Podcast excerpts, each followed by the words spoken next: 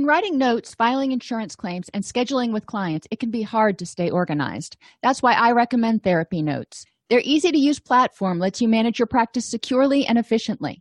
Visit therapy notes dot com to get two free months of Therapy Notes by just using the promo code C E U when you sign up for a free trial at therapy notes dot com. I'd like to welcome everybody to today's presentation on developing hardiness and resilience. We've been talking a lot about crisis and trauma and kind of depressing stuff over the past few weeks. And so this week I decided I wanted to switch to positive topics. How can we develop hardiness and resilience? It doesn't even need to be in terms of treating it for someone who doesn't have it, but for for small children, for the people that, you know, are around us. How can we help them enhance their hardiness and resilience so they can live happier? Yes, I'm rid- ridiculously optimistic today. Sorry. Um, actually, not sorry.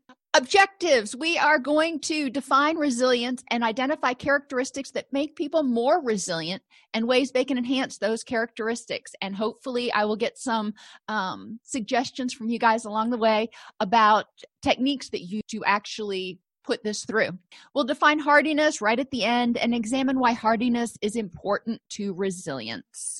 Resilience is the capacity to bounce back. And on one of my other videos about resilience, I would I had a beach ball with an elephant standing on top of it. Um, when you explain it to kids, sometimes I, I used to like to do it in the pool because you could take a beach ball and you could push it underwater, and resilience is the ball bouncing back up and like flying out of the water. Um, anything you can do that is active, especially with kids, tends to um, make a point. For those of you who are older, um, you may remember Weeble Wobbles. And that was my first um, example of resilience. But then I realized that a lot of people don't know what Weeble Wobbles are anymore. So if you're younger and you have no idea what I'm talking about, go online, you know, do do a search and you'll find out about Weeble Wobbles and the things that amused us back in the seventies. Anyhow, characteristics of resilient people. They are aware of their vulnerabilities and they minimize them whenever possible. They have a healthy self-esteem, a strong social support system, self-awareness, self-efficacy, problem-solving skills. They practice acceptance on a regular basis, and that's radical acceptance, not just occasional here and there acceptance. They can co- tolerate distress and tend to have an optimistic viewpoint. Let's start out with vulnerabilities. We want to help people become aware of all of their vulnerabilities. And a lot of times we start out with emotional vulnerabilities. What things make you sad, angry, stressed, feel guilty? You can list all those um, dysphoric emotions and have people identify what makes them feel that way.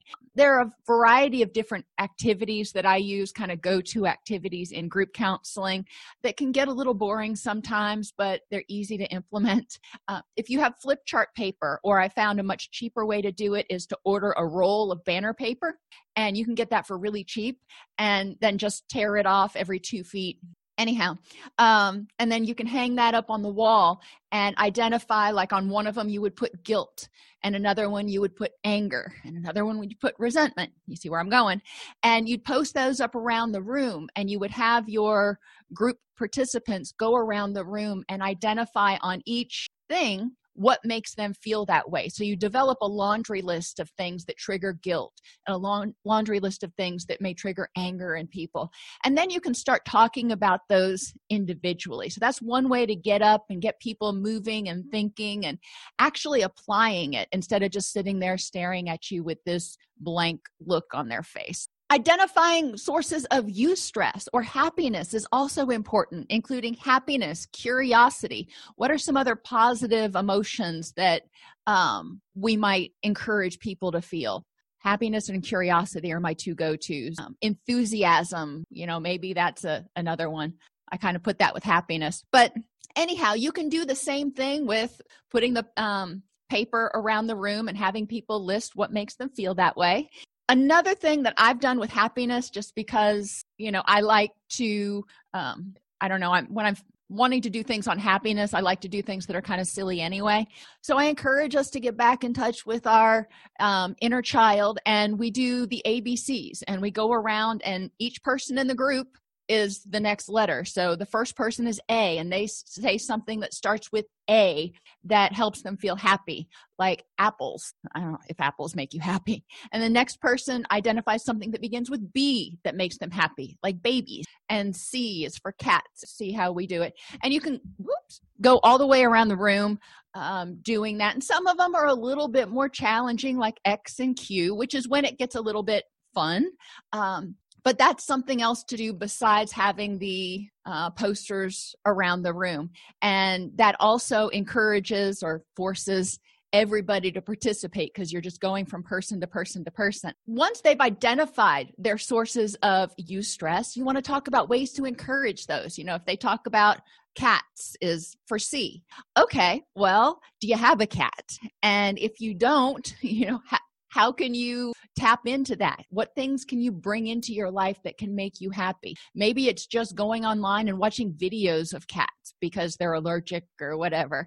Um, but identifying the things that make them happy and then how to bring that into their life, what, taking that knowledge and putting it into practice. And that's what we try to do with everything, isn't it? Then we move on to mental sources of distress and stress. Mental distress is confusion, difficulty making decisions, poor problem solving, you know, all that stuff that goes along with anxiety, depression, fatigue. Um, so we want to identify the sources of distress, what causes them to feel confused or foggy-headed, those sorts of things. But we also want to I- help them identify things that they can do in order to enhance their concentration and their problem solving. What can help you think more creatively? What can help you think more clearly? Then we move on to physical. What sources of physical distress and eustress exist in your life? So physical eustress and distress are pretty much um, opposites of one another a lot of times. Being pain-free is the opposite of being in pain. Being healthy is the opposite of being sick, you know. So I just have both of, all of those in a line right here. But um, encouraging people to be aware of how their physical body affects their emotions and their ability to think and their and their relationships and those sorts of is really important. Um, you can go through, and one of the things I've done is I'll, I'll take something like nutrition, and I will put up um, or nutrition, sleep, exercise, and pain, you know, if you want to do those around the room things again, and have people go and identify one thing they could start doing today to improve that. What's one thing they can do today to start improving nutrition? What's one thing they can do today to start improving their sleep? So they're thinking about themselves and one thing they can start doing today. Again, you get a laundry list of things that they can, that people can do, and you can take that and type it up and give it to them as a handout at the next group meeting, which is one of the reasons I really like these um, activities where they're actually writing on paper, because I can take all that information and collate it and create a handout for them that is applicable to that group. And that's pretty easy to do. And then the paper, it just gets recycled. I um, probably shouldn't admit it, but I raise earthworms and composting worms. So, you know, they're real happy when they get shredded paper. So use things that are biodegradable when you can. I know I'm trying to put the little, um, make everybody feel good with it, but um, anyhow. Social distress, eustress. Love languages is another one of those that you can put around the room. The five love languages. Remember, there's um, touch, acts of service, uh, words of affirmation, gift, and quality time. Um, I really need to create an acronym for that because I always struggle remembering all five of those. However, uh, you can do each one of those on a list and have people identify what they think would fit or something that they could do for people in each one of those love languages, because sometimes it's hard to come up with ideas for, you know, what would I do for quality time? I have no idea what that means. And that's a place where people, when they're at that station, they can talk amongst themselves, and then you can talk as a group about, you know, what they came up with.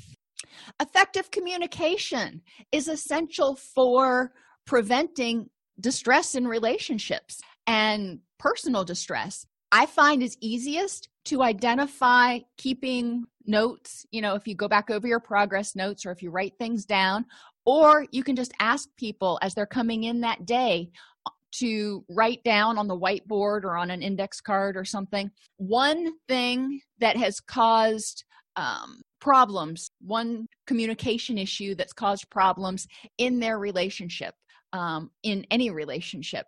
And then you can talk about how you would communicate about it. So if it's there, they have difficulty communicating about cleaning. They fight all the time, or they argue all the time about cleaning up around the house. Well, okay, so that's one of them. If they argue a lot about punctuality and time management, that could be another one.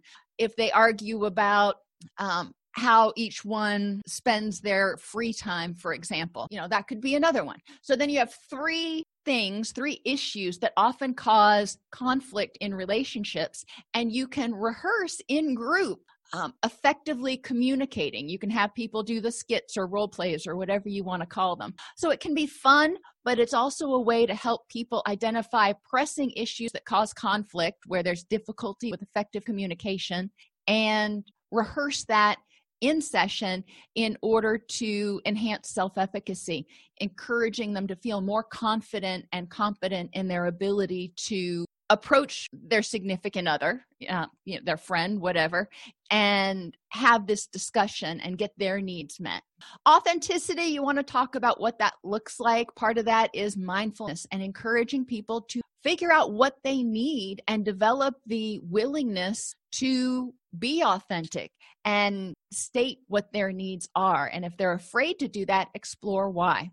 Helping them identify positive people in their life. And I enjoy doing this in my group. I have each person identify one positive person in their life and tell us why that person is positive, because it creates a lot of positive energy in the room when somebody's talking about, oh, my friend. And, you know, I've given the example of my, my best friend from college. She was just the most positive person. Every time you interacted with her, everything was amazing or awesome. You know, she was never just fine. And she just brought such energy to the room. And when you go around the room and you have people talk about a positive person in their life, it and give examples of how that person is positive, it really creates a positive energy without those people being there. So I like doing that just to get the feeling of what it's like. And then we process at the end, you know, what does it feel like to think about being around people that are that positive? Gratitude jars. And I love these.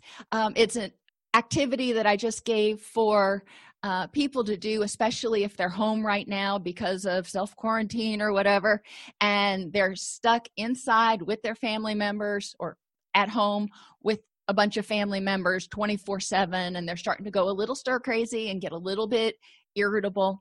Have each person create a jar for themselves. So I'd create one for me. My daughter would create one for herself. You see where we're going. Um, and every day, every other person in the house has to put something in your jar that states what they are grateful for about you. So that is uh, a way to encourage people to remember, you know, I am grateful for my daughter for these reasons. I'm grateful for my son for reasons. Even if he grated on my last, every last nerve today, um, which he didn't, but if he did, uh, I could remember that. And that forces me to turn my mind, as Lin- Linehan would say, to focus on what I appreciate about that person and recognize that, yeah, there things are maybe tense right now because we're all a little tense. So gratitude jars can be awesome. And those are things that people can keep with them forever. So they this, these jars get progressively full. If you keep doing it every single day for a year, then you're going to have, you know, at least three hundred sixty-five notes in there. Unless there are multiple people in your household, you may have over a thousand little th- people we're grateful for for you that day. Um, daily blessings is another thing that that Maribel uses, and that can be a personal way of focusing on what's going on and being grateful for what we have. Um, so that's a great one to put under, for example, emotional uh, eustress, having people really reflect on what they are grateful for that day. And then remembering to help people enhance secure attachment. And when we are young, and I talked about this a little bit uh, Tuesday, I believe, when we're young, we develop a secure attachment with one caregiver. We kind of rely on one person that's going to meet our basic needs because we can't meet our own. As adults, we're able to meet our own basic needs most of the time. So we're less dependent on one person. We're less, you know, it's less crucial, but we do need other people, and we need other multiple other people in our life. And they find that adult attachment usually occurs um, across multiple relationships. So you may have multiple people that you reach out to for different, and they fill different, um, fill different purposes in your life, for lack of a better word. And the um, acronym that I created just to kind of help you remember what is required for a secure attachment is CRAVES. Consistency. We need to be there for each other. You know, if I know that if I call my friend Rita at ten o'clock today or at two o'clock in the morning, she's going to be there. She is consistent like clockwork. We need to be responsive to each other. So when somebody is having a bad day or a good day, we are responsive and we're like, hey, let me hear what you've got to say. There's a difference between picking up the phone and just, you know, uh-huh, uh-huh, and being responsive. We need to pay attention, and that means nurture that relationship even when something's not wrong, especially when something's not wrong. It Relationships need to be nurtured. They need to be fed, just like plants do. Provide validation and empathy to one another, that our feelings are our feelings and they are right for because they are ours. Provide encouragement, support, and solution generation. And there are other classes on the YouTube channel that really go in depth on enhancing attachment. But I do like to bring up that acronym because it's easy to remember, and it's one of those that is easy-ish to help people embrace. And environmental distress and eustress. Look around. What things do you see, smell, or hear that make you unhappy? I came home the, the other day, and it's been raining a lot here in Middle Tennessee, and the dogs had just come in from being outside playing, and it smelled like nasty wet dog. The whole house smelled like nasty wet dog, and that was the first thing that hit me when I walked into the house, and I was just like, oh, no, this isn't going to work, because that makes me grumpy. I like, I'm very big on smells, so before I did much of anything else, I had to go around and Febreze everything, air it out a little bit. Um, but being aware of the things in your environment that cause you distress and taking care of them so they don't sit there and cause you distress. If I see a dust bunny under my husband's easy chair, it drives me crazy. I have to get up and do something about it, or I'm going to keep looking at it going, that's bothering. Well, just when you notice something that's distressful, get up and take care. But also add things in your environment that add positivity, sights, smells, and sounds. Um, one of the things I did in our house, you can order the throw blankets that are woven, but they have like a Thomas Kinkade print on them, and attach. You can either whip stitch it with clear thread, or you can uh, just regular sewing pins. Attach a strip of material across the back edge, and then you can actually put a, a curtain rod through it and hang it up like a tapestry. It's not one of, it doesn't look like one of those two thousand dollars tapestries, don't get me wrong, but that wouldn't look like it fit in our house anyway. So, you know, that is one way you can add some pretty things if you're not real big into paintings or you want to be able to change things out periodically. Um, you can add that to your environment, your walls, whatever. People who are resilient have strong self-esteem. They have the ability to provide self-validation and self-acceptance. They don't necessarily need somebody else to always do it. Help people identify their personal strengths and positive characteristics. And I go online and I get one of the values worksheets out there, and uh, you can just search for values worksheets online, and there are some that have like a hundred different values, like um, compassion, creativity, and I consider those characteristics and values, but that's what the World Wide Web considers them. So, you know, so be it. Um, And I have people identify maybe the top five or ten characteristics that they want to be known for. This is not what they do. It is who they are and um, characteristics about themselves. And then depending on the group, um, I've done acronym beads where we've gotten the little kids beads that have letters on them. You can even get the ones that glow in the dark. That's kind of cool if you're working with little kids, younger like teenagers and stuff. Um, and they can string together beads either, you know, in a, in a row, like you would use for a prayer beads or something, or they can make a bracelet out of it that, and, and the letters that they use represent the first letter of a positive characteristic that they have. So they can make a little bracelet instead of, you know, W W J D, which was one that was out for a long time. People can create a acronym bracelet that represents their strengths. They can look down, they can focus on it. Or if it's just a string of beads that they carry with them, they can pull it out when they get stressed to remind themselves of their good characteristics. They can use the paper fortune tellers. You remember we used to use these in middle school, I think, elementary, middle school. And I put a little picture down there in case you didn't know what I was talking about. But you can put your personal strengths and positive characteristics under that. And you can, you know, go through the activities of pick a number, pick a letter, pick a color, however you used to do it in school. And each time you're going to end up opening to one of the strengths that you have to remind you of what strength that you have that day. You can also have your kids do it. Fun thing to do if you've got little kids at home. Um, encourage people to separate who they are from what they do. You know, I am a therapist. I am a teacher. However, uh, those are things that I do. If I quit being a teacher, I'm not going to quit being compassionate. I'm not going to quit loving to learn.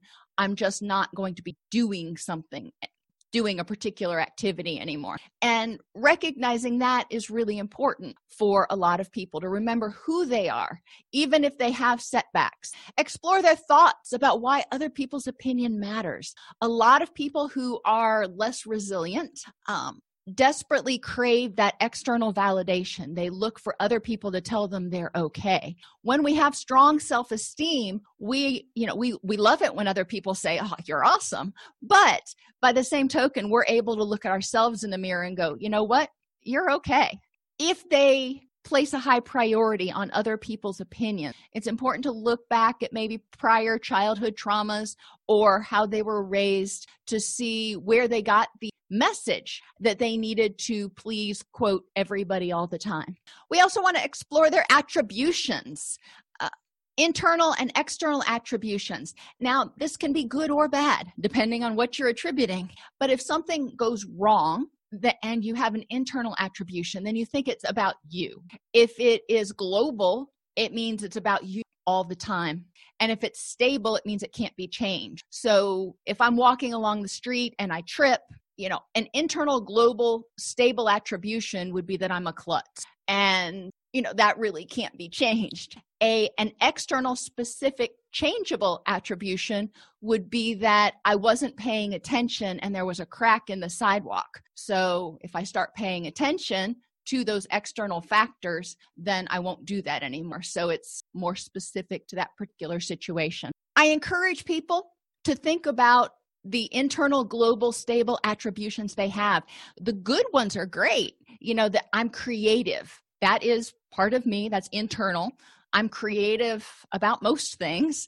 Um, and that's relatively stable. I don't get uncreative most of the time. I, I tend to be a little bit kind of outside the box. And that there's no nothing wrong with having a global, internal, Uh, stable attribution for that.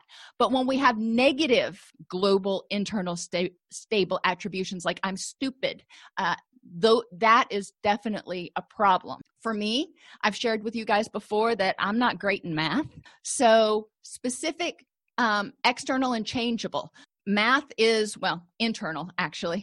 Math is not my strength. I recognize that. That's not a quality that I possess. It is specific to math. You know, I'm good at a lot of other things, but math is not it.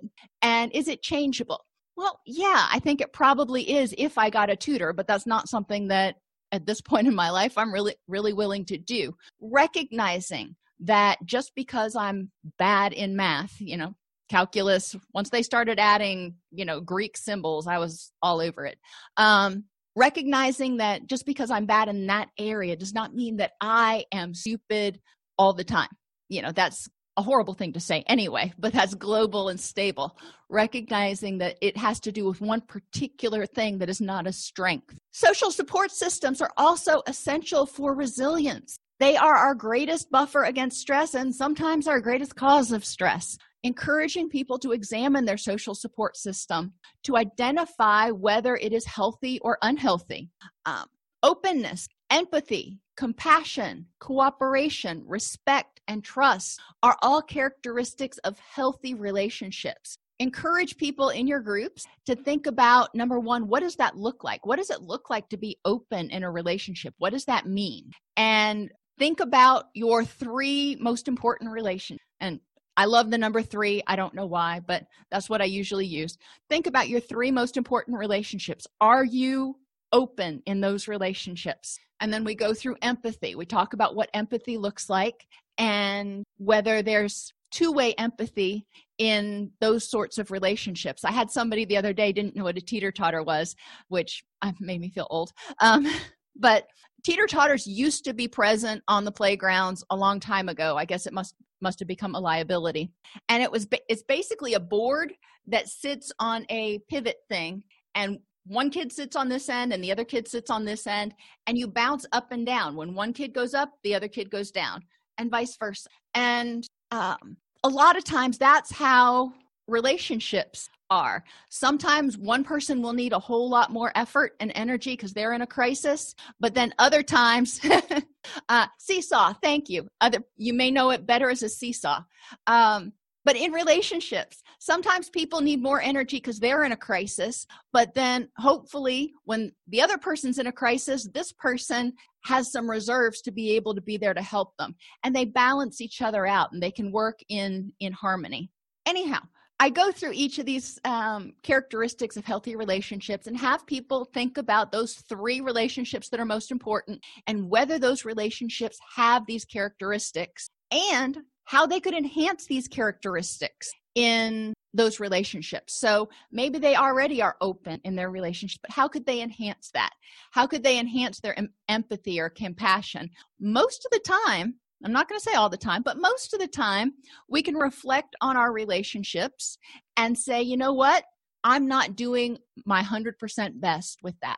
I could be more open, or I could be more empathetic sometimes, or cooperative, or whatever it is. So encouraging them to think about how they could, you know, do that a little bit better. Maybe they're already doing it and that's awesome, but how could they improve upon that to enhance and grow that relationship? Strong social support systems also require us to know how to deal with unhealthy people.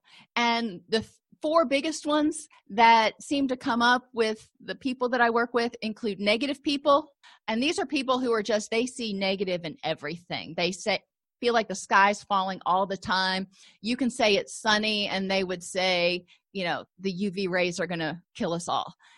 You could say it's raining and they could say, you know, it hasn't been sunny in days. I'm depressed. So we, we do want to help people identify um, the negative Nellies, as May puts, puts it, and be willing to figure out how to deal with that. Um, I had somebody in my family who was like that. And, you know, retrospectively, I realized that, you know, he had a lot going on and was in a lot of pain all the time and everything. So I understand more now that I'm an adult why he may have been so negative. However, um, it's important to recognize when you're around somebody who's negative a preponderance of the time that it can be really draining. So how do you protect yourself? How do you buffer yourself from that negativity? And what can you do? You're probably not going to change them. So what can you do to keep yourself from dragged down with them? Critical people are a little twist on the negativity.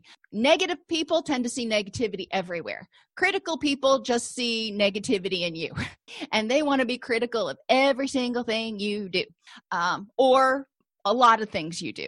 And it's important to recognize that some people are well-meaning. Some people are doing it to make themselves feel better. There's a lot of reasons people may be being critical. But what's important is to hear the information, hear what the person says, take what's useful and leave the rest. Sometimes what they say may not be useful at all. And, you know, that's their stuff, that's their perception, that's their right. But other times there may be a kernel of usefulness in it that you can dust off and carry with you and leave the rest. Recognizing that that's just the way that person is, um, instead of trying to fight with it and uh, defend yourself against them a lot of times, because most of the time that just gets into a power struggle. Helping people develop strategies for dealing with critical people. This is another one that's excellent for role plays and practice in group because, like I said, most of us have somebody in our life at some point who is critical. Then there are the people who are manipulative and self-serving. They will tell you whatever they need to tell you to get you to do what they want you to do. And encouraging people to be aware of and be cognizant of, is this relationship mutually beneficial? Or am I this person's pawn? And, and you know, I can't make that decision for anybody. But it's important for people to really be able to evaluate their relationships and make sure that they are in a healthy, you know, two-way street kind of relationship, but also that they're not being manipulated, they're not being lied to or you know, puppet. And then you have just the plain old untrustworthy people that will lie um, for whatever reason. It there could be a lot of reasons, and I'm not speculating. I'm not going to think that necessarily they were intending to be mean. It could be their own pathology. For whatever reason, though, they are not trustworthy. And instead of trying to figure out the whys and get upset about why this person is lying to you, how can you protect yourself from people who are untrustworthy? Developing the skill to notice and become aware of untrustworthiness and protect yourself is a really important skill in resilience, because if you're relying on your social support system and they're not trustworthy, they're critical, manipulative, and negative, then you're going to have a hard time bouncing back. You want that soft, fluffy cushion there that bounces right back up with you. Self-awareness is the next characteristic. And we want people to be aware of their temperament. And they can go online to, like, I think it's kiersey dot org. Could be .com, I can never remember, um, and take a brief version of what used to be the Myers-Briggs to learn a little bit more about their temperament and what they need and what types of environments they prefer, what types of careers they prefer. There's a lot you can learn about yourself and what types of situations create stress versus what types of situations are more in line with your preferences in order to create a life that is less stressful. You know, if you know that being in this environment is extraordinarily stressful to you and you have options, then by all means, you know, you may want to look at those options instead of trying to choose the most completely stressful environment possible. Self-awareness also pertains to being mindful of our needs and wants in the moment. What do you need? What do you want right now? What would help you feel better? What would help you improve the next moment? What are your values? And we already talked about that a little bit earlier. What are the truly important driving forces in your life? And people can create a values collage, you know, if they want, if they're compassionate, creative, whatever they are, and create some sort of collage that highlights their values so they remember, you know, what the core of them is. Another thing I like doing with them, with, with this activity, is to get out that banner paper again and have people lay down and we draw an outline of them. And then within their outline, they can put pictures of the things that represent their values and what makes them unique and special and awesome. People who are self-aware also know what their goals are. They know what they want, what they're doing to get there, and they're aware of how they're using their energy. They're aware of their physical and emotional state in the present, if they're tired, if they're uncomfortable, if they're hot, whatever, so they can take active steps to improve the next moment. You know, that's where resilience comes from. When when that ball is underwater, you know, it is not, you know, a happy ball. So improving the next moment is figuring out how can I move towards being up out of out of the water. I don't know. I need to find another metaphor to use there. Anyway, and self-awareness is just also in being aware of our triggers, positive and negative, you know, things that trigger us. And it could be times of day. It could be just about anything. Self-efficacy is believing in our capacity to accomplish goals, helping people become more effective. And part of this involves encouraging people to set small, achievable goals, that those SMART goals, um, specific, measurable, achievable, relevant, and time limited. Because when we set those small goals, we have small achievements, but those small achievements add up. So you start getting, it's kind of like putting a, a nickel in a piggy bank. You put enough nickels in a piggy bank, you're going to have a lot of money. You put enough, you know, small successes in your success bank, you're going to have a huge success eventually. But a lot of times people don't feel confident that they are capable of moving forward. So it's important to help them um, set a goal that's just a baby step forward so they can take that little initial step and go, ha, I got it, you know, good for me. Rem- if you've got kids or grandkids or, or whatever, or you babysat, you know, think about children when they're learning to walk. You know, first they start out by crawling and they realize, oh, hey, this is this is forward. And they are so proud of themselves. They may not be able to go very far. I remember when my f- son first started sitting up, he was so proud of himself. He couldn't sit up for long before he would start like falling over like the Leaning Tower of Pizza. But he, uh, you could tell he was just so proud of himself. He did this great big smile on his face like, gee, I'm upright. Small goals. I wasn't expecting him to go from being prone to walking. I was really happy when he got to the point where he was able to sit up or roll over. I mean, with kids, we give them a lot of latitude for small steps. And somehow we forget that along the way for ourselves. We want to encourage people in order to enhance their self-efficacy to identify themselves as survivors, not victims of circumstance. You know, this happened to me and I survived it. You know, I have emerged from adversity instead of crap's always raining down on me. So there's a, a way of viewing it as being helpless and hopeless. And there's a way of viewing it as these are experiences that have made me stronger and, you know, more effective. Hardiness goes along with self-efficacy to a certain extent. Um, Hardiness is a combination of commitment, control, and challenge. When we are hardy, we have a commitment to multiple things in our life, not just work, not just our kids, not just our marriage, not just this, but we've identified multiple things in our in our world that are important to a rich and meaningful life. And we recognize that, okay, one thing may not be going so well right now, but we're committed to continuing on because we have all these other things that are also going well. This one may not be, but I'm still committed to making sure that I keep moving forward in all these others. A lot of this research, or the research that I um, was a part of when I was in graduate school, was done with people who were recovering from open heart surgery. And these people were, you know, frustrated or scared because they had had to have open heart surgery. However, the ones that were hardy, they were committed. They would talk about being grandparents or parents or what they did for their job or their dogs, or, you know, they recognized that there was more to life than just, you know, their ticker. And it was important for them to heal themselves so they could get back to all those other things that they were committed to. And we can help people see addiction or depression or anxiety the same way. You know, it's important for you to recognize why it's important and why it is important to you to deal with this illness or issue so you can get back to all of those other things in your life that you're committed to. Control involves a realistic understanding of what's within their control.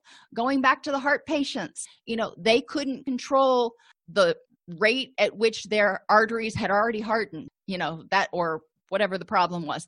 That was just the way it was at that point. Um, but they could control, henceforth and forevermore, their exercise and their diet and their stress levels and other things like that. So they could prevent it from happening again. They couldn't control the fact that it already happened.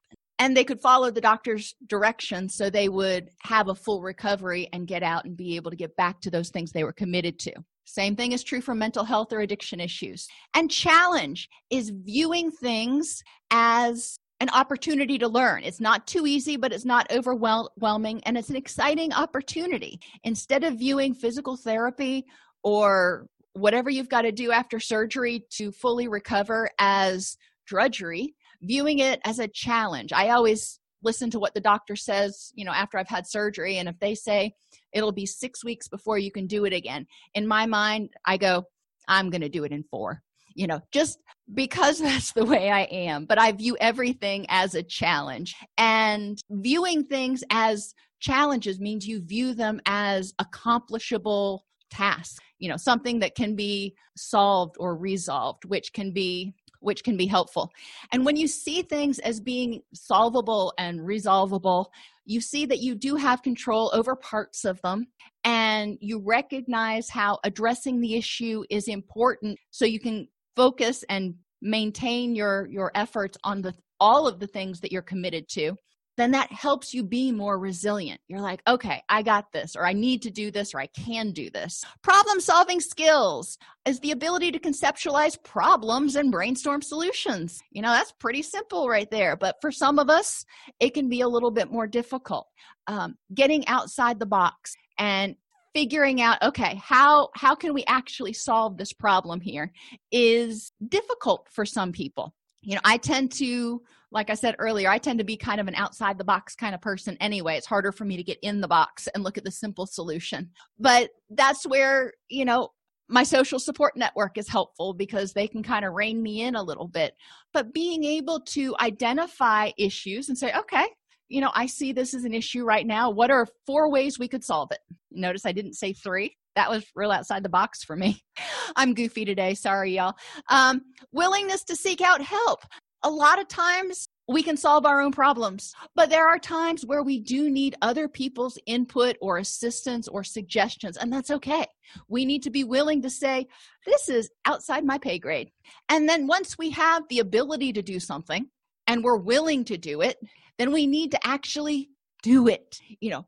Having the ability to exercise and having that gym membership and, you know, being willing to exercise is great.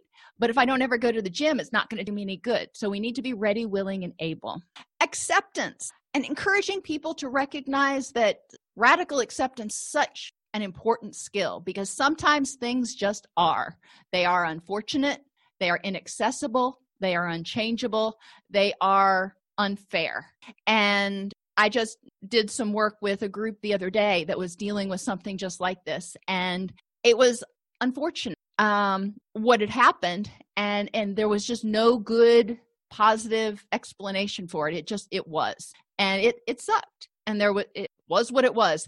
We couldn't change it. And that's where that radical acceptance comes in. Noticing the situation, noticing how you feel, and accepting how you feel about it without judgment. And then deciding, okay, well, this is, there's no explanation for this. And it's a really awful situation. And I can sit here and I can think about it and I can, can get angry and I can keep searching for solutions, even though I know there's likely no ready answers.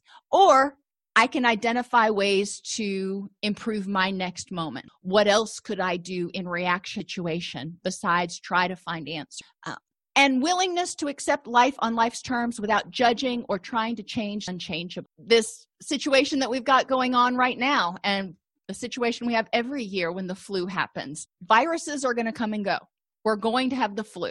Um, we're going to have things that come and go. We're not going to be able to change that. We don't live in a germ-free bubble. But what things can we change? You know, there are things we can do that we can empower ourselves to do to feel safer, which is where resilience comes in. Instead of the unresilient person would say, I just, I throw up my hands, there's nothing I can do, you know, we're all going to die, which is not a helpful way to think. The resilient person would say, okay, this flu comes around every year. What can we do henceforth and forevermore to prevent ourselves or protect ourselves as much as possible?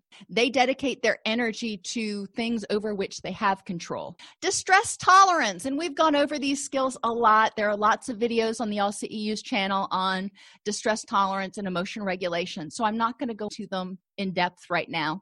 But recognizing that resilient people have the ability to feel a feeling without having to react to it.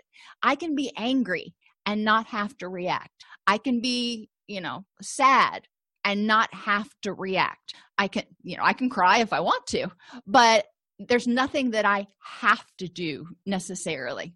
Recognizing, being mindful and saying, I am angry, or I have a feeling that I'm angry right now, or I'm angry, but I can choose whether or not to do in it. Encouraging people to develop statements that they can use when they notice, when they're in that noticing mindfulness place, what statement are they going to use to identify how they feel and help them get into that place where they can let the adrenaline kind of drain off a little bit so they can think more clearly. In with distress tolerance, there's generally, we try to avoid the victim stance. You made me this, that, or the other. Right now, we're just focusing on me. I am noticing. There's no active attempt to change it at this point. I'm noticing I'm angry. At this moment, I am not trying to change it. I'm just trying to figure out how I feel, what I need. And I'm recognizing that the feel feelings are there to tell me something, and fighting them or nurturing them only prolongs them. So I notice it. And, you know, I don't try to change it right away. I notice it.